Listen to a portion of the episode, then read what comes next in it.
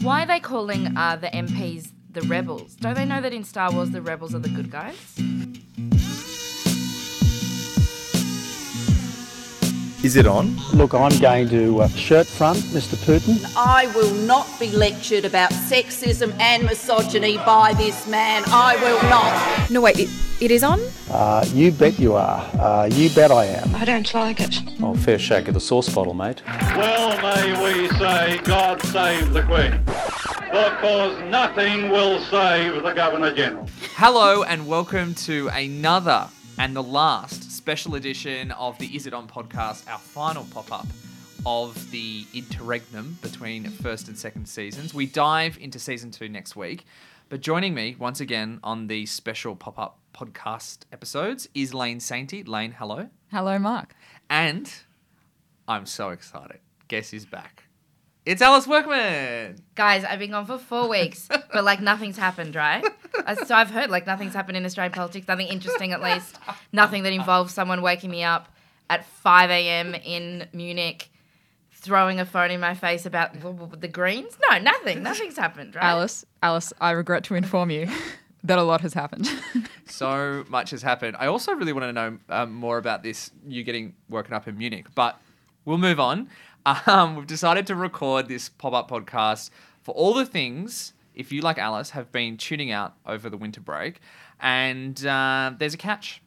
For every single Fast Five that we put forward, every point of the Fast Five that we put forward this week, Alice, you've got to conclude it with a fun fact that you've learnt on your trip away to Is- Europe. Is this so we can decide what politics is more cooked, European or Australian Yeah, politics? That's what we're trying to get to. So, number one on our Fast Five this week is the citizenship drama. The the thing that your mate was throwing the phone in your face about, Alice. You missed one of, I'm not even kidding, one of the most batshit weird few weeks that the country has ever witnessed because senators just started realizing that they were dual citizens and therefore ineligible to be um, running for parliament. And it all kicked off a couple of weeks ago because a WA barrister acquired some evidence from the New South Wales government that Scott Ludlam, the Green senator from WA, had been born in the land of the long white cloud and he had never renounced his uh, Kiwi citizenship. So he stages this weird, bizarro Friday afternoon presser out of nowhere, and just like that, boom, Scott Ludlam, who has been a fixture on our political landscape for a decade, gone out of Aussie politics. Then a few days later, Larissa Waters, she's the Queensland Green Senator, she calls a surprise press conference where she then announced that due to the fact that she was born in Canada, she was given automatic Canadian citizenship that ne- that she never gave up. So boom, she's gone as well. Another week goes by, Alice, and seriously, Resources Minister Matt Canavan says that in 2006, his mama made him an Italian dual citizen without him knowing. But unlike the others, he's going to be challenging it in the courts. So let's just recap. Next week, as our parliament gets back into the swing of things, we have Matt Canavan challenging, and then there's some total wackiness around the eligibility of Malcolm Roberts, the One Nation senator, and a Labor MP from Tasmania named Justine Keay. The lesson out of all of this is check with your parents. You have your hand up. Alice. Well, the one question I have is Is Lee Rhiannon behind all of this? Because the last time I was here, we were talking about Lee Rhiannon getting in trouble with the party. So is this Lee Rhiannon's revenge. payback?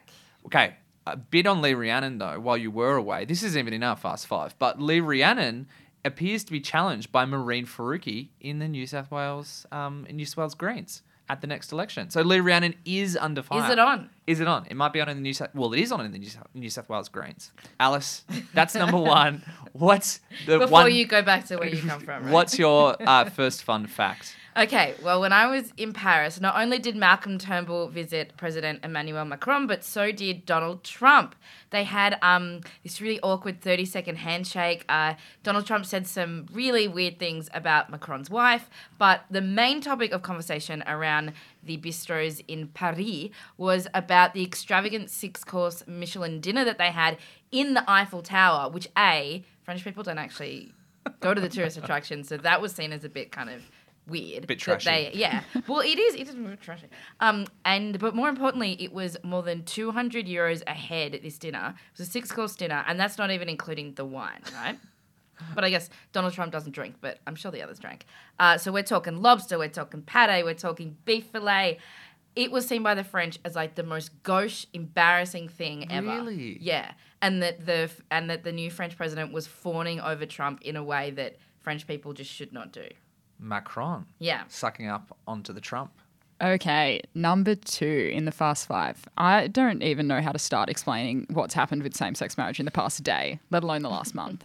Um, so let's just go to Monday, where there was a media push from pro marriage equality Liberal MPs, which kicked off a lot of speculation about this plan that's kind of been bubbling along in, in the political and media consciousness about suspending standing orders, forcing a vote on marriage, and then Liberal MPs crossing the floor to finally get this reform up.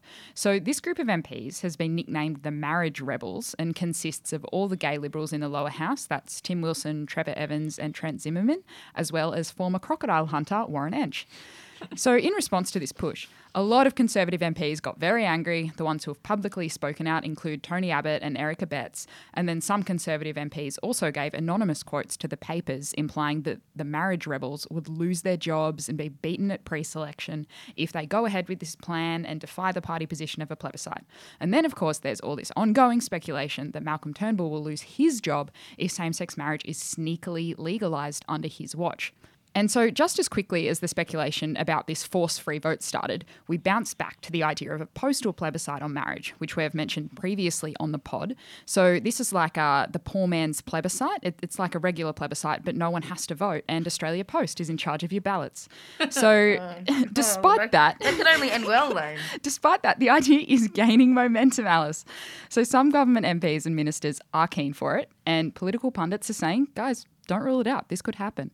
Uh, but longtime advocate Rodney Croome says he's seeking legal advice over whether holding a postal plebiscite would be constitutional because it involves using public money.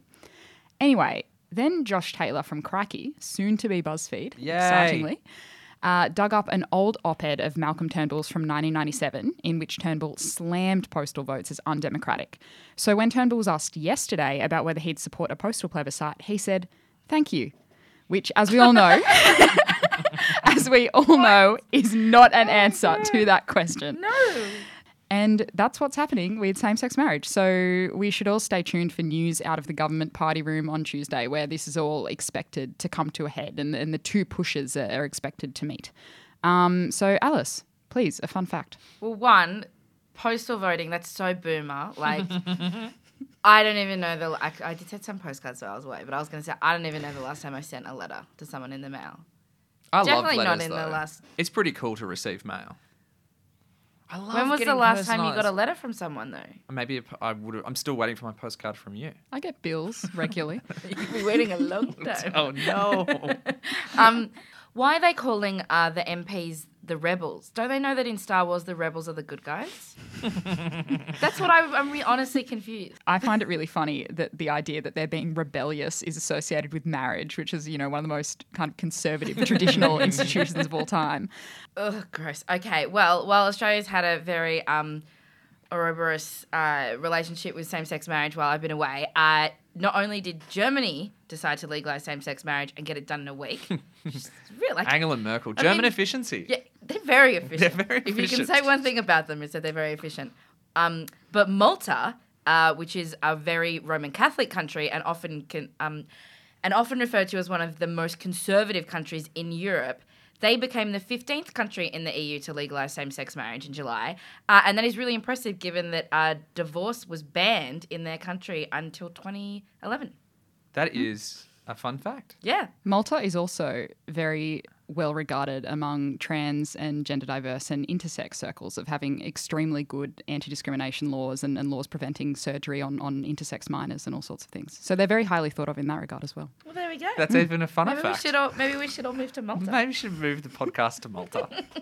Number three on the Fast Five is Peter Dutton being king of everything. Now, while you were away, Peter Dutton was crowned the Home Affairs Minister, and people have some pretty mixed feelings about this. So we know already that he had the immigration and border force in his portfolios, two biggies, you'd have to say. Then along comes Malcolm Turnbull to bless him with the spy agency ASIO and the federal police. It's this super agency, and there'll be a lot of scrutiny in the next few weeks about how and why this has all happened for Peter Dutton. Now, the Prime Minister's argument to this is pretty simple. For the 21st century threats that we're facing around terrorism, we need a centralised and agile Home Affairs Ministry, kind of like what they've got in the UK. But all the head honchos of the agencies never asked for this or recommended it to Malcolm Turnbull. So the politics really are front and centre on this, and they're twofold. Malcolm Turnbull is A, showing that he is doing something when it comes to fighting back against terrorism, and B, he's throwing a bone to Peter Dutton to shore up his political support. So that's now Peter Dutton, king of all the important national security matters from now on. Does that mean they're actually going to create a department of Home Affairs, like a new department? There's there, all of this hasn't really been hashed out yet Oh. because the fact is places like ASIO and places like Border Force really do are own, siloed off in their own little worlds. So are we going to see them all in, in one building? Are they going to be called the Home Affairs Department? yeah. Questions. Well, I'm just fascinated to see whether they actually have to create a new department or not. Well, one of they the- just spent all that money on the ASIO building. Yeah, I think one of the reasons why um, they won't want to do that is because you've got George Brandis as the first legal officer in the land, still getting the sign off for ASIO and AFP on warrants and things like that. So you've still got a minister who has his little fingers in the pies of the other agencies. So I don't, I don't think that it's going to be like the Home Affairs Department. There's going to be a bunch of them that go into the Home Affairs Ministry. Does that make sense? Yeah. It's really weird. Yeah. Anyway, what's your next fun fact about European politics? Well, this is back to French politics, which is just the greatest. Uh, so um, we have a lot of entitlement scandals in Australia. We People do. misusing helicopters, etc., etc. But uh, in French politics, did you know that one of the candidates uh, for the last presidential elections, a guy called Francois Fillon, he was using taxpayer funds to pay his wife. He had her on the payroll as his, his assistant. And over 15 years, she was paid nearly a million euros. But not only her, two of his five kids were on the payroll as assistants as well. And they were also getting money. It's so amazing. So that's Francois Fillon. He was Fillon, the yeah. he was the sort of conservative candidate, yes, yes, the, yes. the yes. right wing candidate, Yeah. and it, that's amazing. Did, did That's his, the reason that um, Le Pen ended up being the candidate against Macron in the final vote because of this expense scandal. Jesus, I just think it's so funny. the French man. Oh man, good times. Number four. Number four. So, Alice, would you believe that against the backdrop of all the drama of actual issues, Mm. there's an undercurrent of leadership speculation about the Huge if future of Malcolm Turnbull's job? Yes, that's right. There's been weeks and weeks of Tony Abbott undermining Turnbull through the media with what feels like an endless stream of TV and radio appearances. It feels like every afternoon Abbott's just popping up somewhere on Talkback, and it's designed to cause maximum damage to Turnbull's leadership. So, if you can remember back to the Gonski win in the final week of Parliament, that was massive because it was a bill passed that locked in a new education funding model. Well, Abbott and his right wing chums immediately seized on Christopher Pyne shooting his mouth off in a bar shortly after the Gonski win. And that meant that the following week, which should have been all about bathing in the Gonski win, was back to, you guessed it, internal divisions over same sex marriage. Anyway, fast forward several weeks to this week, and Tony Abbott is once again jamming Turnbull on same sex marriage and saying that if he can't control the moderate faction, then it would represent a loss of authority. While his former chief of staff, Peta Credlin, is predicting that Turnbull will be gone by Christmas. And one final thing. Within all the crazy speculation and rumours over same sex marriage, the Daily Telegraph reported that if there was a spill of the leadership over this issue, a ticket would be put forward containing Peter Dutton as the Prime Minister and Greg Hunt as Deputy. so, Dutton Hunt, or Dunt 2019. what do you is make of that? uh, Peter Dutton's polling this week in Essential was, uh, Five percent. I thought it was three. I think five percent amongst Liberal voters. That's Three hu- percent. that's huge. A juggernaut. Considering that we're we're going to an election at the end of next year, that's um, that's yeah, that's, that's crazy. I don't even think Greg Hunt even polls. Like I don't even think. Greg who? He's, Yeah. he, is he included in the, the somebody else option I on don't leadership know. polls? Anyone else? Well, it's funny the uh, um, the Dutton Hunt speculation because uh, rewind to after the last election, most of the speculation was Morris and Pyne. Mm. But um, I think in the last year they've really taken themselves out of the running. Yeah, and Morrison's Hmm. hated amongst uh, some right wing members of the Liberal Party now. Yeah, and I think Pyne is not particularly well liked either. Yeah. And I had a Liberal um, uh, Conservative MP from New South Wales say to me this week, on the back of the same sex marriage debate, Mm-hmm. well, if we're dropping policies such as the plebiscite after a year, well, Christopher can say goodbye to his submarines. Mm. So the right wingers, they do not like him. They do not like him. Anyway, my uh, my fun fact number four. Uh, it's not really about European politics, or maybe it is. Um, it's that I saw the film Dunkirk, uh, which is about the British troops being evacuated from uh, the French beach during World War II, and it was heap shit, zero stars. Do not see it, and do not at me. I don't want to talk about Can it. I get it a was a bad reply? film. Uh, if you want to see a film about Dunkirk, go watch Their Finest. It's way better. What's your favourite Nolan movie? Oh, Dark Knight. Dark Knight 1. What's number two?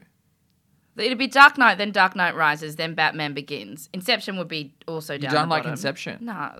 Really? Mem- Memento? Yeah. The Prestige? I really Oh, like the Prestige is alright. Yeah. I really like The Prestige. The Prestige I is reckon good. Dunkirk is my fourth favourite Christopher Nolan film. But people love Christopher Nolan. Anyway, I thought Dunkirk Great. was great. That's great. People can love him. I just thought it was heaps shit. There you go. Don't believe the hype. if you didn't like La La Land, you're not gonna like Dunkirk. Don't start on it on La La Land, Alice. La La Land is shit.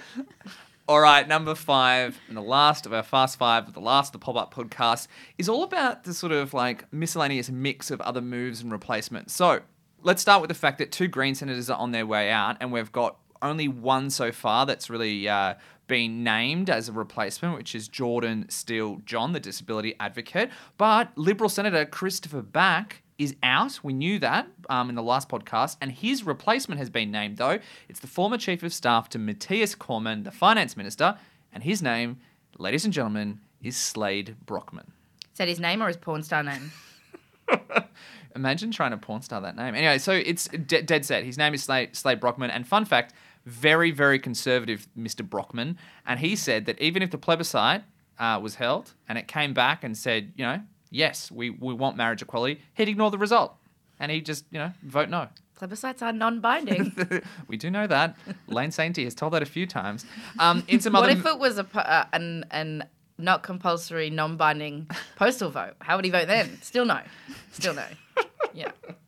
So, in other moving chair news, though, the New South Wales Lib- Labor Party has held a ballot for who should replace the outgoing Senator Doug Cameron. The seat, which is held by the left faction in the party, was won by Tim Ayres. He's the New South Wales Secretary of the Australian Manufacturing Workers Union, the AMWU. But Cameron, don't worry, he is going to be sticking around for a bit longer yet. He'll be, be retiring at the next election. So, the Labor Party, very, very well organised on that front. And finally, in weirder news, Philip Ruddock, who retired from federal parliament in 2016 and controversially was taught Snapchat by us a couple of years back, is running as a Liberal candidate for Hornsby Mayor. Current Mayor Steve Russell was a vocal opponent of council mergers, some of which have already been scrapped by the Berejiklian government, um, has been overthrown by the factional bosses, and they've actually parachuted Ruddock in to run as a compromise candidate in the Upper North Shore seat of Sydney, where all the toffs are. Finally, New Zealand caught the Australian leadership spill bug, and a month before they head to the polls over in Kiwi land on September 23, the Labor Party, which is in opposition, had its youngest ever leader um, put forward, Jacinda Ardern. But because she's a woman, Alice, because she's a woman, she immediately, within the space of 24 hours, got twice asked when she's going to have the babies. So that's two uh, two new leaders for both the, the two major parties in New Zealand in a year. Yeah. Because John Key stepped down less than a year ago. Bill English. Yeah. will take over. Uh, unfortunately for uh, Jacinda, uh, Labor are polling very badly, which What is why the leader stepped down and she became uh, the new leader of the party. Uh, so the Nationals are going to win. Yeah. John Key should have stuck around. Finally, what's your final European Okay, well, the most fact? important news I bring you back from the continent.